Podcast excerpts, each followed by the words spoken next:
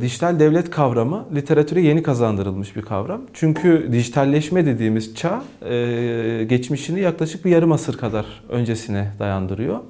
Özellikle bilgisayar teknolojisinin ortaya çıkması ve gelişmesi ardından da internet e, araçlarının yaygın olarak kullanılmasıyla 21. yüzyılla beraber insanoğlu artık farklı bir çağda yaşamaya başladı. Tabi bununla beraber Web 2.0 devrimiyle mobil internet kullanımı yaygınlaştı. Ve son olarak da 2019 yılı sonlarında e, Çin'in Wuhan eyaletinde başlayıp tüm dünyayı kısa bir süre içerisinde etkisi altına alan e, koronavirüs, Covid-19 e, pandemisi sebebiyle insanoğlu evlerine kapanmak zorunda kaldı ve devletler yürütmek zorunda oldukları hizmetleri dijital araçlar üzerinden sunmaya başladı.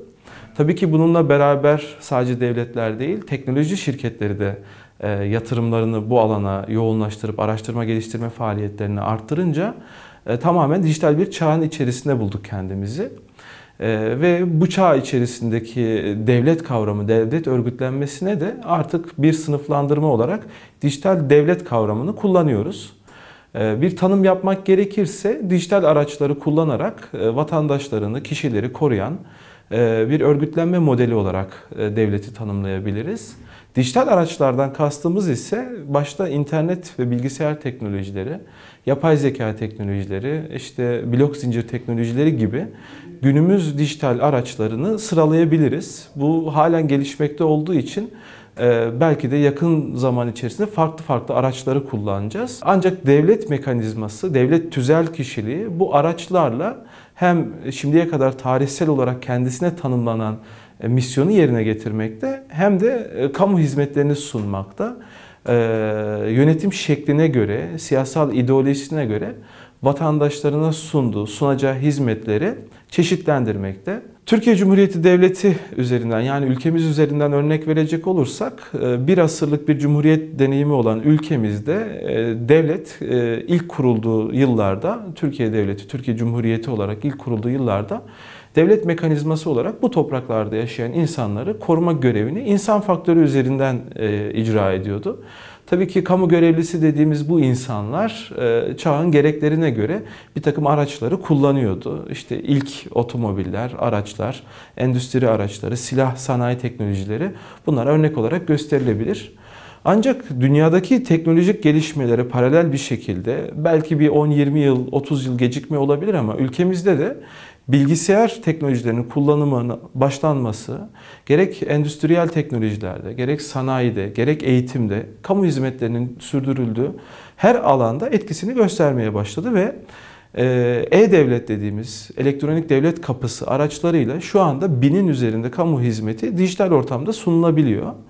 E, bu hızlanma son 20 yılda, 25 yılda çok arttı tüm dünya ile beraber Türkiye'de internetin yaygın olarak kullanılması, yapay zeka teknolojileriyle beraber şu anda Türkiye Cumhuriyeti kamusal makamlarının neredeyse tamamı dijital araçları kullanıyor. İşte dijital devlet dediğimiz bu.